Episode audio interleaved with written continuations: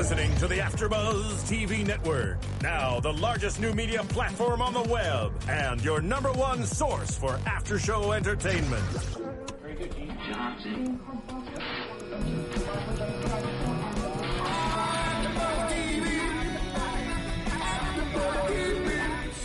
The AfterBuzz Studios in Los Angeles, California, presented by Maria Menounos and streaming live thanks to Akamai Technologies. This is AfterBuzz TV's Mad Men After Show. We'll break down tonight's episode and get you all the latest news and gossip. And now, another post-game wrap-up show for your favorite TV show. It's AfterBuzz TV's Mad Men Always a After pleasure. Show. Hey there, Mad Men fans. It is a pleasure to be oh. here talking to you on the Mad Men After Show. This is season 7, episode 6, The Strategy. I'm Matt Lieberman. Joining me as always, fantastic panels here. Joe Braswell's here. Here I am. Joseph Sanfilippo's here. Nice to be with you guys. And Sterling Cates is here. Hello. Yeah, we missed you two last week, but You were gone I- too? Yeah.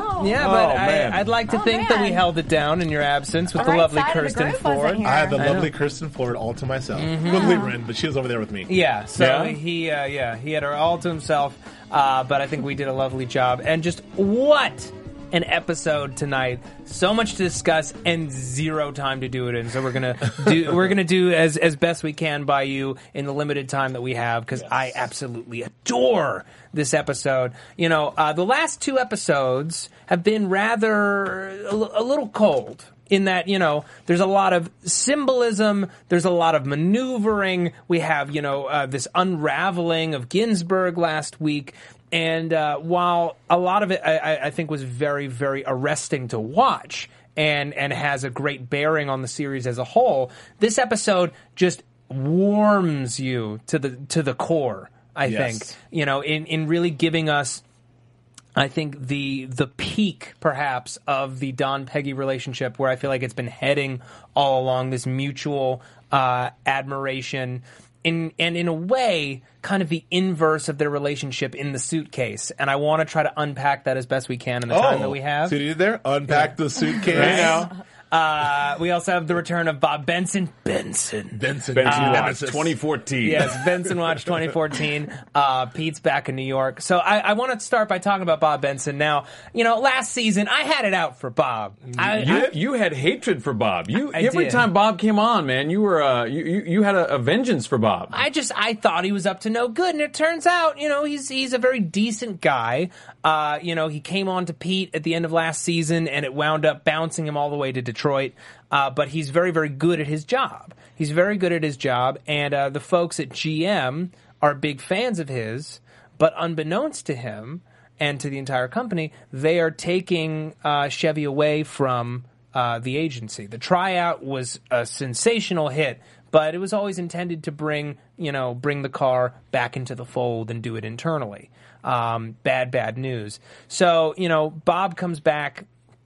We don't see him and Pete interact this episode, which is fine, just because they both have so much to do. And uh, you know, one of the one of the key things that happened last year was we saw Bob and Joan become this like cute little partnership where they f- they fit really well together. They're like really great partners in every way, good except buds. except perhaps in attraction. I feel Yeah, like you ahead. rarely see Joan let her guard down, and she just does that Right. really naturally with Bob Right. for some reason. I don't really like Bob. well, I, I can tell you the reason. What's the reason? Well, you know, she, there's no threat. There's no there's no mm-hmm. sexuality Right. between them. Right. But it, it, you know, and it just I it was very. I, I had a moment there when he asked when he proposed. I was like, oh, please don't mm-hmm. be his beard for life. That you- Right. you, can you can do so much more than that. And she was she said the same thing. Mm-hmm. Yeah. Well, we're gonna we're gonna get into that. The first things first, though. So uh, Bob comes back to town with Bill Hartley of GM, and he receives a call in the middle of the night, and Bill has been arrested. Uh, for attempting to fillet an undercover officer. Now, this episode takes place in June of '69. Uh, so it's like right around the time of the Stonewall riots. You know, we kind of get a sense of this, uh, of the anti-gay sentiment kind of just being out in the air from the way that the, um, you know, the night, uh, bailiff or whoever it was that released Bill was treating, uh, both Bill and Bob. Yeah, he tells him to get his head exa- get his head shrunk. He calls them Good night, ladies. ladies. Yeah, good night, Let ladies, your boyfriend. boyfriend. Boyfriend, yeah. Yeah, and, uh, you know, later on, it's Kaley Cuoco for Priceline. Ready to go to your happy place for a happy price? Well, why didn't you say so? Just download the Priceline app right now and save up to 60% on hotels. So, whether it's Cousin Kevin's Kazoo concert in Kansas City, go Kevin, or Becky's Bachelorette Bash in Bermuda, you never have to miss a trip ever again. So, download the Priceline app today. Your savings are waiting. Go to your happy place for a happy price. Go to your happy price, Priceline. With uh, with Roger in the steam room, uh, with Jim from McCann, and uh, you know Bob is mortified picking this guy up uh, from from court, and you know Bill asks him, "Have you ever been arrested?" And Bob is just, "No, I have never been arrested. I am not of your stripe." This is uh, he does not want Bill's life. And Bill makes a reference to his wife being very understanding. And uh, I think that this is kind of like the arrangement that maybe he's trying to set up with Joan.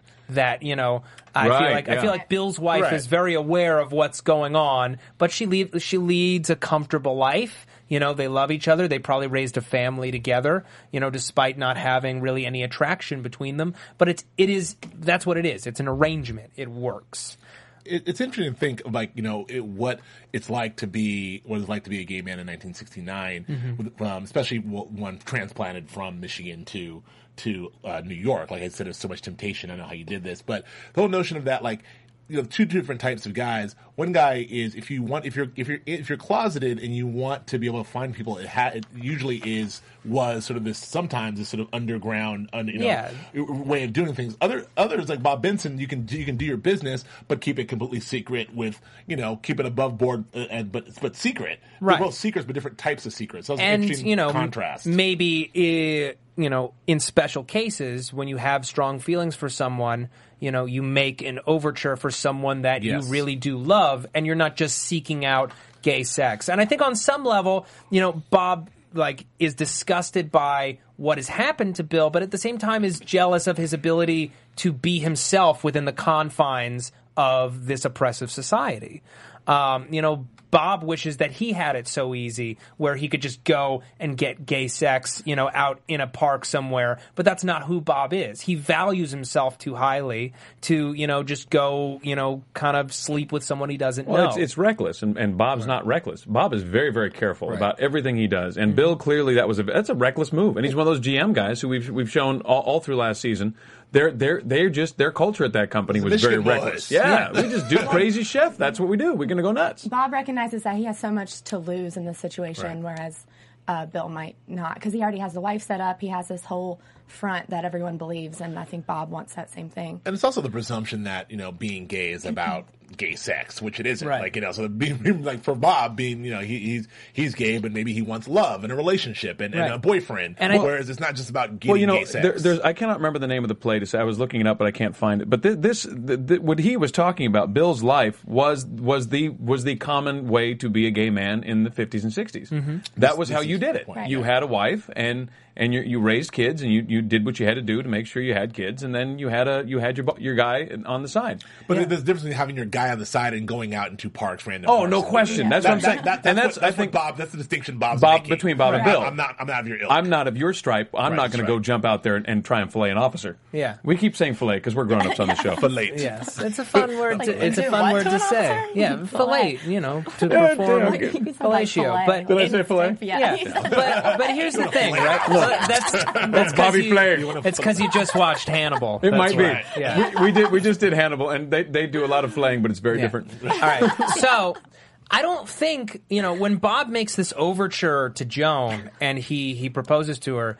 I think I don't think that that's the life that he wants, and I think it's another testament to why uh, Joan and Bob get along so well. They do have similar values. Bob doesn't want to have you know the the beard wife so that he can have a relationship and be protected. I think that that's just what he thinks um, a position as an executive at Buick would require. I agree. I think he wants the freedom to pursue a love in the open, you know, the way that he could potentially today, but just was it was impossible back then. I agree. I think I think that it's more about what he what what he needs to fulfill this role with Buick. He's like Buick guys expect a certain thing. I, I do wonder. need." I, do wonder, and, and this is something I, I couldn't answer because I, I I'm not a, uh, I'm not I'm not gay, but I, I would love the internet to, to tell us. I, you know, believe it or not, but uh, I I wonder w- if there were men with the expectation in the 50s and 60s that they could live a lifestyle where they have kids and a marriage.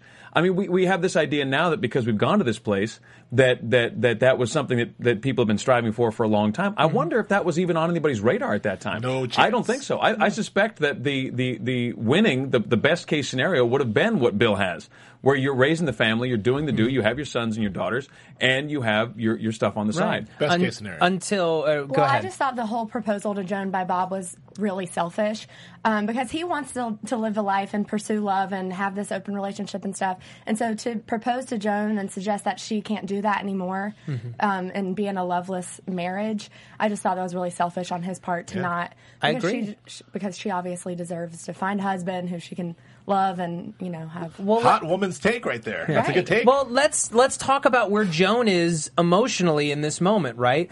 Uh, this really is when she turns down this proposal. To me, is the ultimate moment of self actualization for the character. When we meet her, she puts all of this value on you know how to present yourself to nab a man, a successful man who's going to give you a good life, who's going to take you out of an office so you don't have to work Oh, yeah, there he- anymore. he's a doctor. You Yeah, know, like there- yeah. exactly. Uh, you know, Greg was the handsome doctor, uh, presumably from a good family, and it was an utter, absolute disaster. Well, even Roger before that. He Yeah, was even always, Roger. He was always sort of like looking for that person of Yeah, power. Roger's the Right. continual disaster. Right. Well, I Right. still think there's something with Joan and Roger.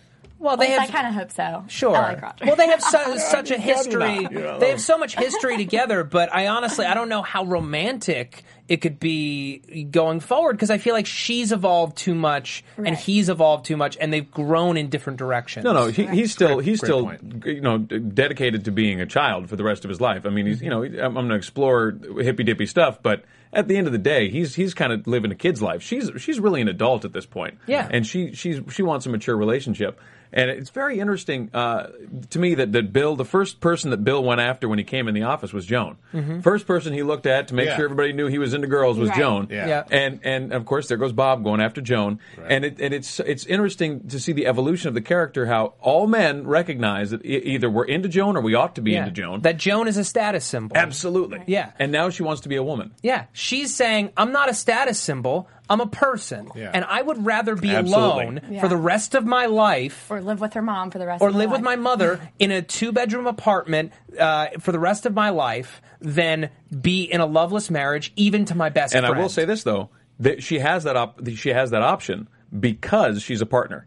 If she wasn't a partner, if she was just an office girl, she would take Bob's offer in a heartbeat. know. Maybe- I don't know. I mean, I it's- imagine all the struggle that would be going I- I- on money wise I know, every but you're- step of the way. But what you're what you're saying there is completely d- diminishing his entire point. To No, I- evolution. it- it's- You're it's- saying it's- she, she it's evolved to the point. her Are you- growth. You gotta But are you give saying Joan she, more she only evolved credit. because she has she's a partner? If she's not been a partner, she would have No, not, not your, your evolved? option. I'm just saying that the character's options are limited if there's financial, if there are financial, Right. uh, there, if, if there's financial stress, your characters, your, Right. your options are limited. If you don't have the financial stress because you're a partner, then you have the option to grow. I, I would There- like to I- believe Joan would have said no, whether she's a partner. I think or Joan not. has more integrity than that. you. even before the growth. Well, I, you know, go back to the other woman in season five, right? She she had to sacrifice a great portion of her dignity and a great portion of her pride uh, for the agency and in exchange for this partnership.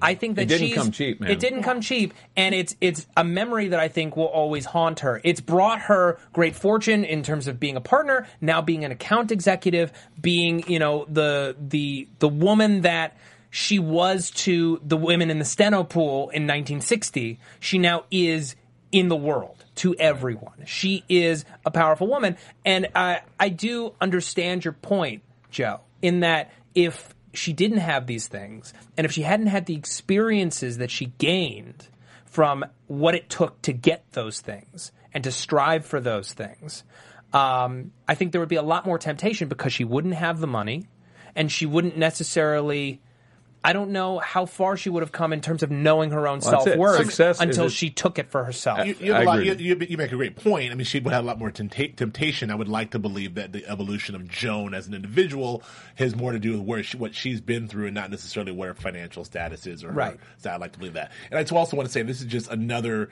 Uh, great point of what this what this whole series has done. If you look at the series from 1960, 62, whatever it was, to 1969, the story of these women, the evolution of all these women, Mm-hmm. It's incredible. It's a from very well where done. they all started to where they all now, in, including, and maybe we'll get to we, we talked about last time, including Betty to a certain degree. I mean, Betty's sort of making, she's gone up and down, and and to that point, if if Bob Benson offered that to Betty, you know, maybe maybe Betty would have taken it, but maybe not. Betty's had a similar arrangement with um with uh, uh, uh With Henry. Henry, you know, right now. Although, the- but- you know, there's there's love there. They're fighting right now, but there's there's definitely love there. Uh, I do agree with you also, um, Sterling, that it's incredibly selfish of Bob to say, "Listen, you're you're old enough. You're pushing forty. you're washed up. You're Yeah. washed up. There's Like, no give way that anyone else as good as me is going to come along. This is the best offer So- you're going to get. To Right. tell Joan she's washed up Which- when she gets as much attention. as she does. Exactly. Which is preposterous. And, you know, like, look, he is essentially a father figure to her son, to Kevin. He Kevin gets a along, father. Yeah, he gets along great with her mother. It would be an ideal partnership, but Joan already has a partnership. She has a partnership to this company. And if she's going to partner herself with anybody else, it's going to be because she loves them enough that it is worth sharing her life with them. Not because she's a status symbol, not because someone can provide for her. She is now in a position as a successful, powerful woman that if she wants something, she can take it, and she's not going to sacrifice any part of her life ever again. And we've seen so many loveless marriages on Mad Men. So Mm-hmm. for her to be the first person to be, to say, "I Yeah. want, I don't want that for myself," was Yeah. a great. Let, let me toss something out there though, because I think it's worth worth discussing that that the women who are the most successful at the firm are also the loneliest. Right. Mm-hmm. Mhm. And this is the '60s, and this goes on in the '70s, and this this goes on to our childhood uh, when we were in, in, in the '70s and '80s too. This is the, it's not easy to be a powerful woman. Peggy is all alone. So is Joan. I feel like that's still the case Yeah. today. It probably Um, is. but so I- it's worth pointing out that, that I feel you know, like that there's this- a lot of un, there's a lot of scenes Yeah. that aren't in the show. That you know, a lot of scenes of Joan alone at night, living a very very mirrored life to Peggy. Right. Right. That are worth. It's worth pointing out that that's there. Well, Yeah. we're going to talk a lot about Peggy because I feel like this is kind of a turning point in that loneliness. There's a moment of connection that uh, obviously the slow dance, and we're going to talk all about it. Um, I want to move on to Roger while we can. Um, you know, a few scenes him in the uh, in the steam room at the uh, New York Men's Athletic Club. And uh, Jim from McCann, who we've seen a few times this season, sidles up to him and he's basically sizing him up. He kind of makes this overture as if to say, you know, come work for us, maybe. I Or- didn't quite get. I didn't quite get what he was I, I trying don't to do. understand what happened there either. He's Can you trying to explain get me, under. Matt? so okay, so he's trying to lost. all three of us. so he's trying to get under his skin. He he knows that he knows that uh, that SC&P is going to lose Chevy. He knows that that's happening. He knows that Bob Benson is going to Buick. He wants to make sure or try to get a sense of is SC&P also going to Buick. All he knows, I think, at this point is that they're losing Chevy and or that uh, that Bob's going to Buick. So he's just trying to get a sense of what their ambitions are because he knows that they're they're they're growing. They're going after bigger things. They're going after a fast food chain. Yeah, it's not McDonald's, but it's still uh, it's still a player in a big industry. They're going after tobacco all over again. You know, um, uh, they made overtures earlier in the season that they wanted Don. Maybe his offer, his saying, you know, maybe I could make your concerns our concerns, is saying, you know, if it makes it easier on you, give Don to us. Take this, you know, Take take, tobacco. Yeah, Take, take, take Commander cigarettes. Take Philip Morris. Yeah. and we'll we'll take Don. Yeah. You think that's what that was? I think that, that that's potentially what it was. Uh, I think that he's just trying to get a sense of what SC&P is trying to do. I don't know that he necessarily would do anything ever to help the company. Sure. I think that he would, after this whole Philip Morris deal implodes, they'd scoop up Don for a song. That's maybe what he's trying to do. But in any case, uh, Roger doesn't really realize the impact of this information until later in the episode where uh, it's revealed by Cutler that we're losing Chevy, and he calls it this failure on the part of Roger, who you know was unaware. He he says to Joan later you know, later on, you know, like why didn't you tell me? I could have done something. She's like, there's nothing that could be done. There's nothing that could be done, and he realizes the significance of what's going on with what McCann did earlier. Now, we're setting up this, we've been setting up this kind of like internal civil war among SC&P. Where are the lines being drawn? You know, Don is sort of the focal point. Jim and Lou do not want Don there. Uh, Cooper is not really swayed by emotion at this point. Don kind of broke his trust, and I think Cooper's going to do what's best for Cooper. Uh, I think he also is really pleased that he's working with someone, a aka Cutler, who actually knows how to run a business. Yeah, I think which Cooper- Roger I- does not. I think Cooper's over Don completely. I think he's just completely over him. Yeah, he's completely over him. He's a liability, uh, and you know, so Cutler and Lou are trying to score this tobacco account, hoping that it'll push Don out. Don has kind of wedged himself in so that there's a shot that if they get it, he'll still be able to stick around. Roger wants to keep Don, but then also we kind of have this moment at the end of the episode with just Don, Peggy, and Pete. And how beautiful does that picture look? Oh, man, like I said, family at the table. Looks like a new agency. The family at the table, just just Yeah. like just like Peggy drew it up. Yeah, and then poor lonely Ted out in my California. With that bagel and orange juice on his desk. He is so Can I irrelevant. ask you a question, Matt? Like, if, Yeah. if, if, if, um, you know, Cooper really does want, you know, Don out, which he Yeah. does, doesn't Cooper have, like, the, the nuclear option? Doesn't he have, doesn't Cooper have the, the, the Dick Whitman bomb he can just pull out and push that button and, and clear everyone out? you can only use it once. That? You can only use it once. Is that a rule? Yeah, and The Dick, what- Whit- Whit- the Dick Whitman bomb is a, is a it's it's uh, when it's It's out, like an it's out. electromagnetic pulse, and man, maybe it's over. maybe this is too much of a leap, but you know, um, uh, Bert Cooper is is a student of Japanese culture and Japanese philosophy, Art of War. Art of War, Sun Tzu, uh, and you know, I think that he plays his cards very close to his chest. He's very strategic, and he's also he's old enough that. It doesn't matter that much. But he's got it back there. He's got that card. He's to got play. it, and it's important to point out. I think at this point in the series that it is still out there. Yep. Well, you know, I, it seems to me Bert's Bert's job is, is more or less to sit back and make sure that that all the all the proverbial ish stays in the horse. I mean, Right. that seems to be his gig. And so, if everybody's willing to get along, and we've found the parameters under which we can take Don back, and we've set the rules, we we we we've put this collar around his neck so he knows he's stuck in a certain way.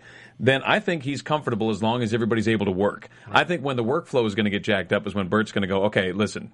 But I think he's already set that in place without having to say anything about Dick Whitman or not Dick Whitman. I think he's already set that all up for himself. Right. I agree. Um, all right, And, we- and Don's already blown it, by the way, drinking with, with He's Peggy. blown it multiple, Multiple Oh, times. he, keep, he keeps blowing Yeah. it. um, so I, I want to talk about iTunes really quickly, just because we are really low on time uh, today. And again, I apologize. We are just slammed here at AfterBuzz. Um, but uh, I want to thank everybody who's written to us, who's written these wonderful reviews. You're awesome. It's how we get our sponsors. It's how we get guests, and it legitimately helps the entire AfterBuzz platform. Uh, I don't have time to read all of these wonderful reviews, but I will credit everyone for sending one. Thank you to Mickey eight eight eight eight, Ruth in Oregon, Brown Coco, uh, Captain Mensch, uh, Babsy B, Jay Schlepp. Yakes MD and Matt Place. I loved all of your reviews. They really made me feel great about what we're doing here this season. And thank you all for continuing to support us. Please continue to uh, write in some reviews, and I will uh, credit you all and give you shout outs next week. So thank you. All right. Pete, I've been excited, waiting all season for Pete to finally land back in New York and see what's up. Right. And uh, we start with Pete on the plane with Bonnie. Wonderful Bonnie. who's Bonnie. So perfect for him. They're both sharks. I love that body. What could go wrong with a Bonnie?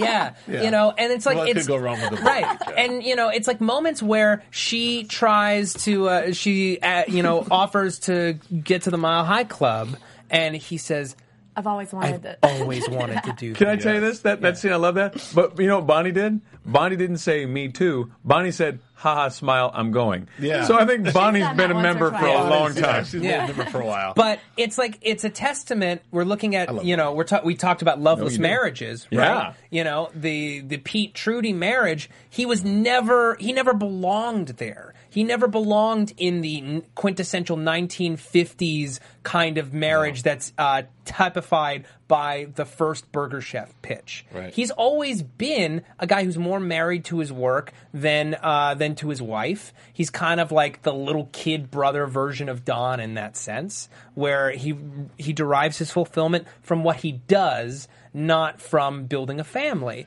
And I feel like Bonnie is very very similar. And that moment where he's like, "This is a thing I've always wanted to do." My wife who I thought was the kind of person I was supposed to be with, would never have wanted to do something like this. Trudy. And like this is, I think, his self actualization moment, but then he ultimately ruins it later in the episode.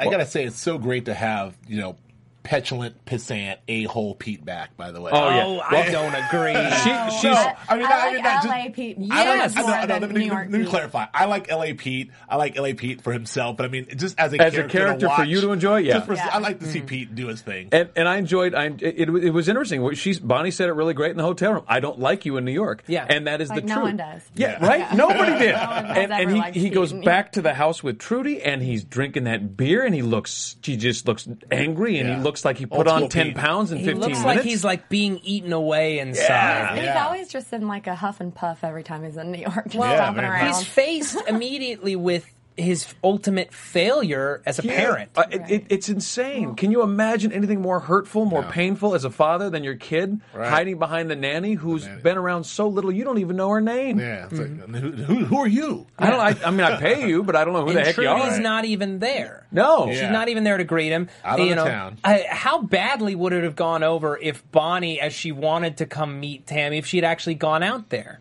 Yeah, no, it would have been nightmare. and I Pete would kind of have wish never she let that happen. did. I don't know. Like, I really like Trudy in this episode. I think she mm-hmm. had every right to go on a date. I, Oh, but absolutely. Pete gets to join the Mile High, High Club with Bonnie, Exactly. and he won't even let Trudy go on a date because it's immoral. It just, I was. Oh, that, Oh, yeah. that I was, was not ridiculous. having It was of course. a Give a massive, massive double standard. And then, he, and then he said that Trudy was neglecting mm-hmm. Tammy. Right. Meanwhile, Tammy doesn't even know who he is. Right. So, Well, I You're mean, a mother. Like that's just come yeah, on, you have a child. You have a here's, child. here's what I will Right. say. I was right? not having that. When you're divorced and you have a, and you you have joint custody of a kid, okay, she at the very least should have they're been more. divor- they're not even divorced. They're not even divorced. They're still married. They're married. getting a divorce. They're getting a divorce. but she should have at least been more in communication with Pete may, and not been late coming home.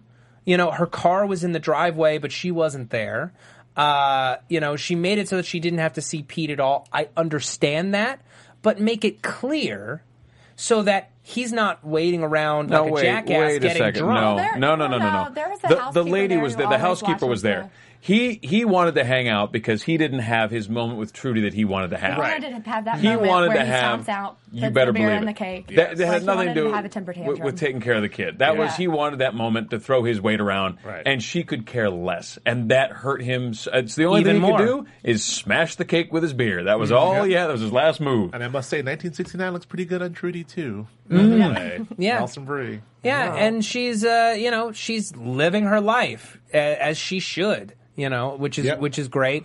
Um, and yeah, just New York does something ugly to Pete. Yeah. Where, you know, he, he gets this fulfillment at work, but the fact is he's faced with the fact that he is a failure as a husband. He's a failure as a father. Yeah. It's maybe not a role he was ever destined to play, but that is his reality. Yeah. He does have a kid who doesn't know who he is and honestly couldn't care.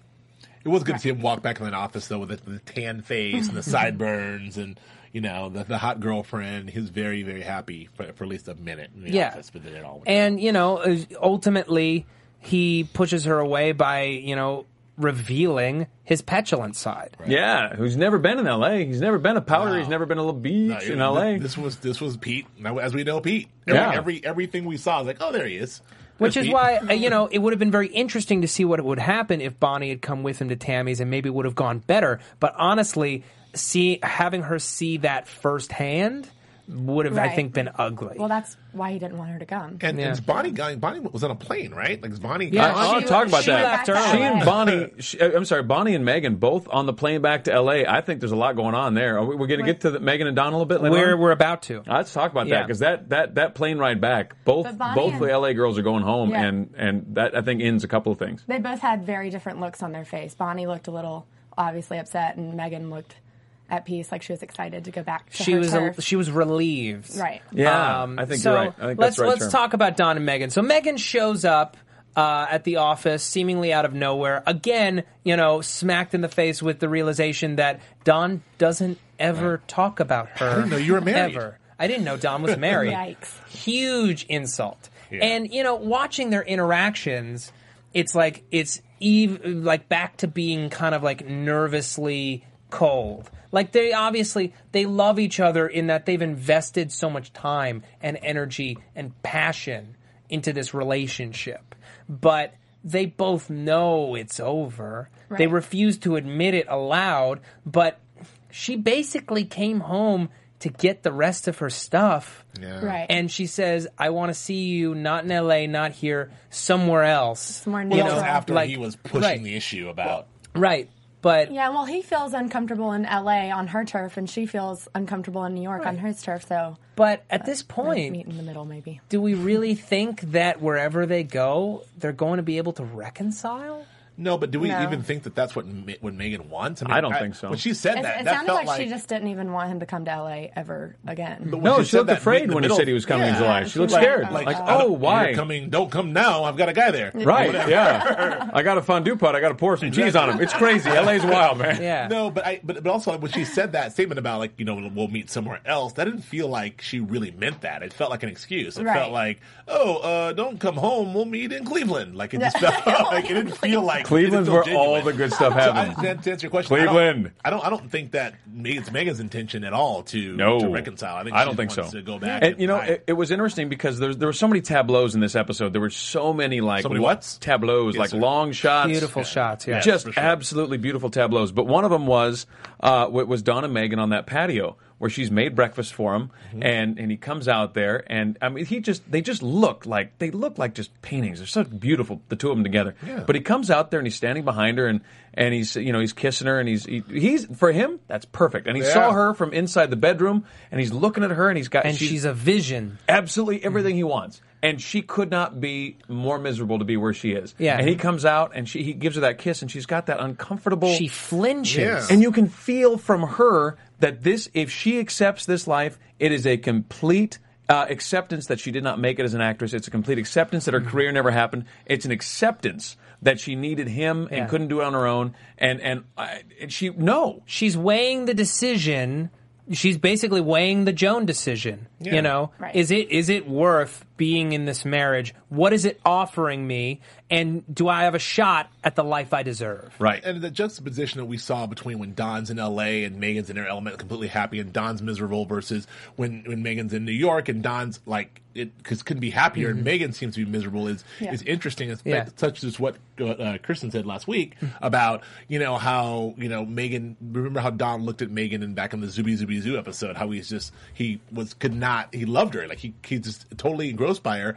Uh, at the party, he looked at her like disgusted, and now back in New York, he's looking at her like that again. Right. So- And he says, you know, ha- like I'm sure you you missed this place. How could you not miss this place? And she's like, I missed you. yeah, Yeah. She doesn't miss Nothing New else. York. She doesn't miss the way it feels. I think she misses I- the way their marriage was. I got to completely agree with Megan. By the way, I never miss New York. I, love L- New York. ah, I love it all you want. I- I LA is so much better. Um, I agree with Don. But you know what? The other thing I think going on that I don't think we've talked about is Don is not the man anymore. Mm-hmm. I mean, he's he's somewhat diminished comparatively Are speaking. you, are you saying In that- their marriage? But are you saying that has anything to do with Megan's decision? Are you saying like Megan? no, I, mean, I think that that it's it's interesting that when she got with him, he had the corner office. Of course. remember that? And she's, Oh, you know, and then she's- we have that moment Right. where she's like, "Soon enough, you'll be in Don's office," and, And Why? she's Peggy like, says "It's it's not right that not much better than mine. Yeah. he's you in know? Lane's office. So I mean, like, I'm not right. It might be worse. His is freaking haunted.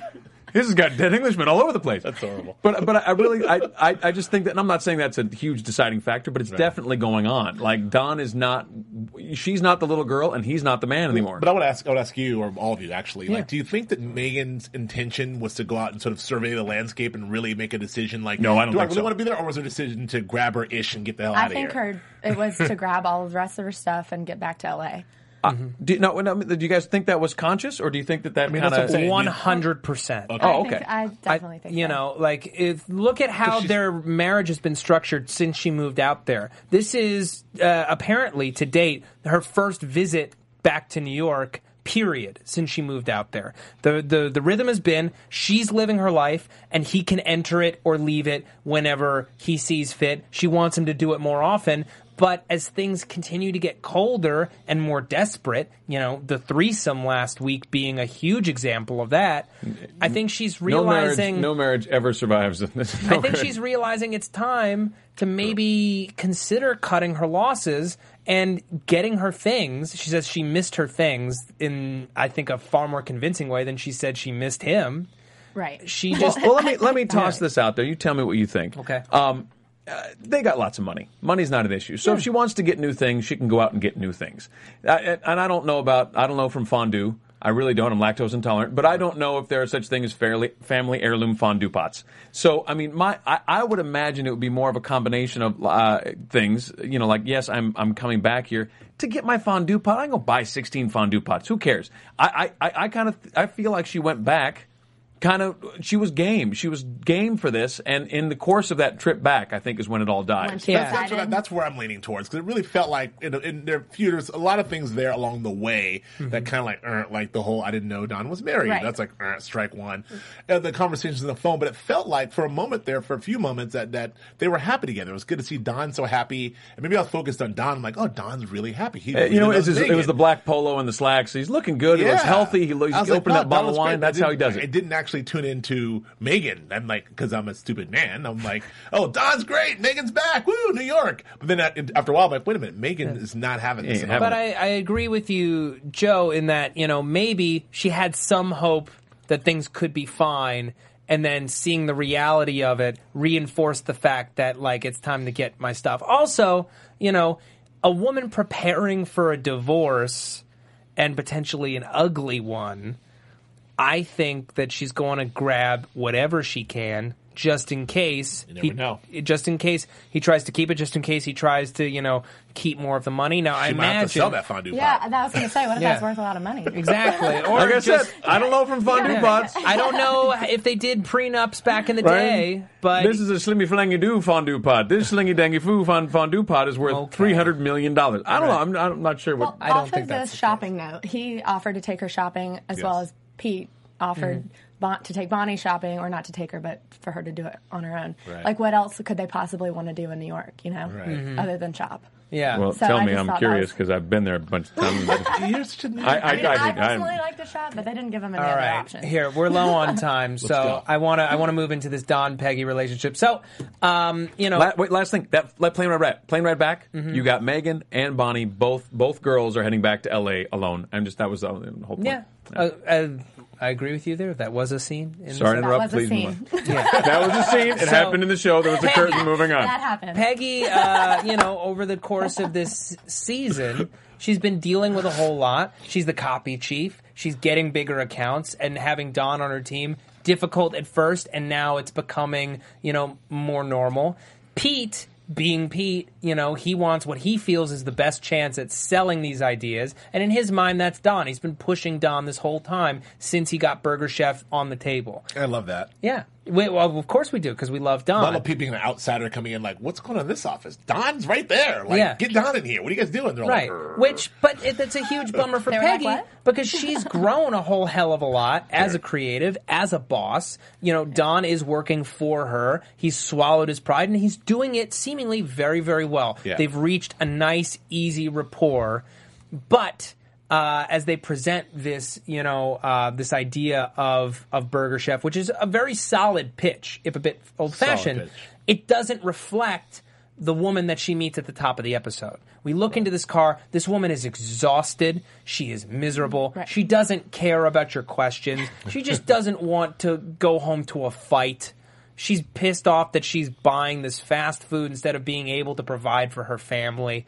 And, you know, she resembles, I think, a growing number of people with kids in the 60s, in the late 60s. Of course. You know, Oh, as that's how I grew up in the life- 70s. yeah, life becomes 80s. more and more complicated. You're doing far more. You don't have time to make a make a roast every night. You just don't. And uh, you know, Lou loves this idea. Pete wants to have Don pitch it, which is just crushing. because it's it's the same thing all over again, like when Don was in charge. She's as good as any girl in the business. Yeah. Yeah. Any girl. Pretty girl. ridiculous. You know, All two it's of 'em. it's glow. Right. As good as the let other me, one. Let me throw this this out there. It's Glo-Coat all over again. Yeah. Yeah. It's her idea that Don took and turned into a commercial She- and she- got the Right. Clio. She dropped that on him too. remember? Right. Yeah. You- I love Yeah. that Pete is here to help. That's give what Don, the money is for. That was a that was one of my favorite scenes in Home Ed. Yeah. I love that Pete is here to help kind of push Don, give him some more power, but I really don't want to see Peggy fall back into his. Mm-hmm. Exactly. And I don't I don't think that she will after this episode. Right, I don't think so either. Yeah. So, um, you know, and the worst part is they say we want Don to to pitch it and then to hand over to you for the mother's voice of reason, but it, it's your decision. Yeah. It's your decision. And then they, they submarine her with uh, with Ted on the Ted. phone. Mm-hmm. She I has- agree, Peggy. Huh? She- Who's what? that? What? Who is that? Damn it! It's me, Yeah. Ted. You And are it's- such a holes. Yeah. is he always just waiting for someone to have a conversation with her on the great. phone? That's, that's what he does. That's what he Gotta does. have someone to talk So- to. What are you doing? I'm man in the box. It's your decision, Peggy. She is, you know, incensed, and she doesn't really feel like she has any wiggle room on the subject. If she says no, she's going to look like the difficult woman who, you know, refused to take and not a team player. and not a team player who refused to take anyone's advice. And if it blows up in her face, she will eat all of the crow. She will. You know, it's it's going to be her failure instead of you know the team yeah, doing absolutely. everything that they could. So she goes to Don and she you know posits it as her idea, and he immediately sees through it. It's like BS. Who whose idea is this? Who told you to do this? and he didn't want any part of it. yeah, Yeah. um, you know, at the very least, just because he doesn't want to step on her toes. The idea, I think, does excite him, and finally, he does. Well, we see him celebrate when she leaves. Yeah, so he that's- accepts, and then he's like, "Yeah, I'm back. Yeah. I get to present. This is what I was born to do." You know, and uh, but as she leaves, he just throws out an idea. He just throws out, an, uh, just toying around. What if it was from the kids? Noodling. I was doing some noodling. Yeah. noodling. What if it was all from the kids' perspective? I don't Right. know. And we've I've never heard him be this kind of casual throwing out an Nonchalant. idea. It's Yeah. not his. It's not his ass on the line. It's Right. her ass and Lou's ass. Yeah, but but- his ass is off to the side. But Don, I, I don't know. that We can discuss this. if We had time, but I know Don knew he, what he was doing when he did that. Because Right. Don, that was genuinely. He kind of knew that the idea is like, eh, Peggy, there's better stuff.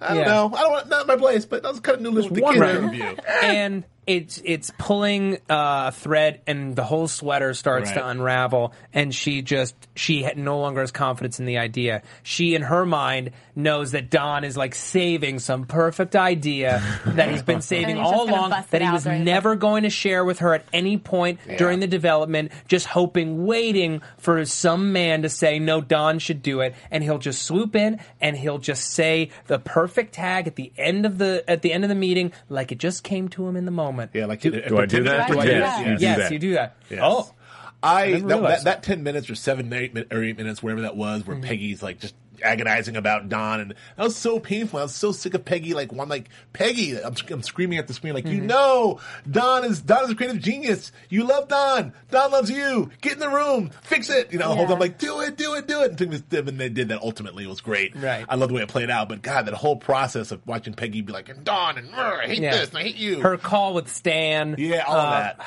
That relationship is still is I love still Stan. so weird. Stan I love Stan terrific. I might love be my Stan favorite too. character. I and you know maybe maybe they'll wind up together. I don't know. Uh, but you know, um, she goes back to the office to try to figure this thing out. She's obsessed. She can't. She can't figure it out. She calls Don at home. He sits down to dinner with Megan, but ultimately winds up back at the office. I love it. And uh, you know, she's like, "I need you to tell me how you would do it. How would you? How do you think?" How do you make this happen? Which is honestly, I, I feel like a question many viewers have been asking since the start of the of the series, pulling back the cloak a little bit. And he's like, "Well, you know, I you have to think about what the client is feeling, what they're thinking, and like what the consumer is thinking. And if I don't necessarily feel as confident in an idea as I did before, I go back to the start and, uh, and see if I wind up in the same Says place. he takes a nap and Yeah. goes back to start. Or But he before says, that, he he says, "I raised the berates his. people." he berates Yeah. the people he can, and Yeah. and, and which then- which which she did. But the whole point was, what do I want? Well, not what does the client Mm-hmm. Yeah, want. what do I Right. want? Not what does Lou my want. way. What do I want? What is my way? and and that's what he tried to Symbolism get enough for Peggy you? to do. Oh, and then my way at the end. Consider- and because I'm a Frank freak, so that was that was a beautiful thing. But um, anyway, yeah, that was that's the integral thing is my what do I want? What do I want? And trying to get Peggy to decide what she wanted. Okay. Um, so we we get this scene where uh, you know she realizes that that type of family doesn't exist. They're reminiscing about 1955 and 1965, which for Peggy was a great year. For Don, maybe not as great. I mean, he married Megan, but it was still it was a rough one. And uh, you know this this song is playing, and apparently it's playing all the time in in the summer of '69. Uh, and uh, you know she your jam. yeah she love it. reaches she reaches this moment. She realizes you know like that Burger Chef is whoever you're sitting there with is your family. And it's this very beautiful, very real, very modern sentiment, taking meals out of the home where, Yeah. you know, family togetherness is becoming less and less important or less and less manageable and putting them in this shiny, clean, new space that is meant specifically for communal gathering. Absolutely. And, you know, in this celebration, this moment where the student becomes the master and she reaches the idea, not Don, she does, kind of taking the suitcase where she's throwing ideas against the wall all night, and finally he comes up with the thing. And that's how it's always been. And finally, she gets her victory and they celebrate together. And I love this shot uh, where you know on the right side of the frame they're dancing, and then on the left side of the frame you see this reflection, and you kind of get this sense of who they were and who they are, and this mutual admiration and love and respect. And it's like I know it's not a romantic couple, but they are the couple. That was perfect. Heart of the show. Yeah. Per- perfect moment and very eloquently put by you. Very you. eloquently Couldn't have said it better myself. But yeah, no, but a, a perfect, perfect Mad. Yeah, thank you. a perfect Mad Men moment for all those reasons you said, but also just getting us inside what Mad Men does, both getting us inside the creative process. Yes. in a way that like you know that is that's wonderful, and also being able to you know repair this relationship that we know and see and we're invested in, and see them both get together as creatives and as people who care about each other. Yes. all in the same moment, and also what Peggy said in the in, you know when when trying to figure when trying to crack this whole thing, she's when she talked about this family, she's like, does anyone do that anymore? Like, Yeah. th- like we said earlier, like it's 1969. Are th- Does that family even exist? Like, who who are we? And it kind of a, is a metaphor for what they used to do and how they used to present things. And they're responsible for this image of this family. They're they're partly responsible for the image of love and this family and all these, all these things that as as ad men that they've brought onto society. Mm-hmm. And now they're looking back, like, well, does this exist anymore? What what Yeah. can we do to pr- Have project we- what the new family is? Have we Right. Been lying to the American public for Right. years? Have we been selling them on a dream that no longer exists? If it And ever existed. Do it- you And remember none- doing and that? none of I don't can- remember that. Right. Right. And none of them can relate to that traditional family Right. that they're trying to No, sell. they can't. Look at Pete and Bonnie, who may never have a family at all if Yeah. they're able to work out their differences. right. Uh, and they finally they meet with Pete at Burger Chef. Yep. And you know, uh, Pete tries to railroad uh, Peggy, and Don says no, she's going to do it her way. And symbolism achieved. And then we pull out into this temple. It of was. It was such a great shot. Beautiful. And, uh, you know, seeing these three together makes us all wonder. We've been thinking about it. Other agency, potentially. All right. Unfortunately, we do have to wrap up. I want to thank everyone for downloading, watching, listening, streaming to the episode. This week, we will be back with the final episode of 2014 next week. Uh, Joe Braswell, where can the people find you? You can find me on Instagram and Twitter at Joe K Braswell, and for the season finale, Hannibal and the Americans. All right. Joe Filippo. Uh, you can find me at uh, Joe Flippo, J O E F L I P O, on the Twitters. My website is josephsanflippo.com. All right. And Sterling Cates. I'm on Twitter and Instagram at Sterling Cates. All right, and you can find me on Twitter at Matt Lieberman. That's M A T T L I E B E R M A N. New summer shows: *Halt and Catch Fire* on AMC. Uh, *Under the Dome* is coming back. I've got *The Strain* this summer. *Gracepoint* in the fall. Bunch of great stuff. Stay tuned. Also, all my videos on SourceFed. Thank you all. Good night. From executive producers Maria Menounos, Kevin Undergaro, Phil Svitek, and the entire AfterBuzz TV staff, we would like to thank you for listening to the AfterBuzz TV network. To watch or listen to other after shows and post comments or questions, be sure to visit AfterBuzzTV.com. I'm Sir Richard Wentworth, and this has been a presentation of AfterBuzz TV. Buzz you later. The views expressed herein are those of the hosts only and do not necessarily reflect the views of AfterBuzz TV or its owners or principals.